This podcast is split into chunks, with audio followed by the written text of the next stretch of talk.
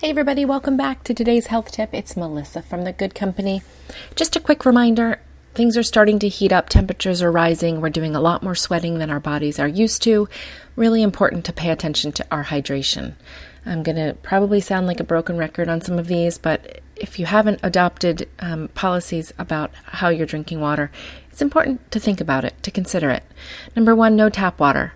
Uh, our water system is really broken. It's filled with pharmaceutical drugs, chemicals, pesticides, etc. Um, get a good filter. The two that we like are the Big Berkey and the Zero Water Filter. They're over on our website, thegoodcompany.com slash shop. Um, it's an Amazon store that actually I don't even make a dollar from, but I just put the products there so you guys can find them easily. Those are both excellent water filters, top rated, easy to use um, you'll want to be drinking filtered water because bottled water, as I've talked about many times, is very unregulated. There, you can basically be a water company that takes water out of the tap, bottles it, and sells it.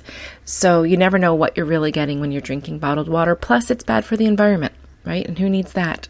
So I love a hydro flask. That's a brand of water bottle that stays insulated. It keeps hot things hot, cold things cold. You can find them at um, on Amazon, but also at outdoor stores. Um, but I'm really finding that even grocery stores are carrying reusable water bottles uh, on the cheap. So you can check there if you don't currently own one. I carry mine everywhere.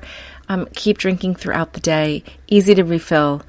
Um, love it. So, that is a great idea. If you don't have one, get yourself a reusable water bottle. Remember, sparkling water counts. If you're like me, I love a sparkling water.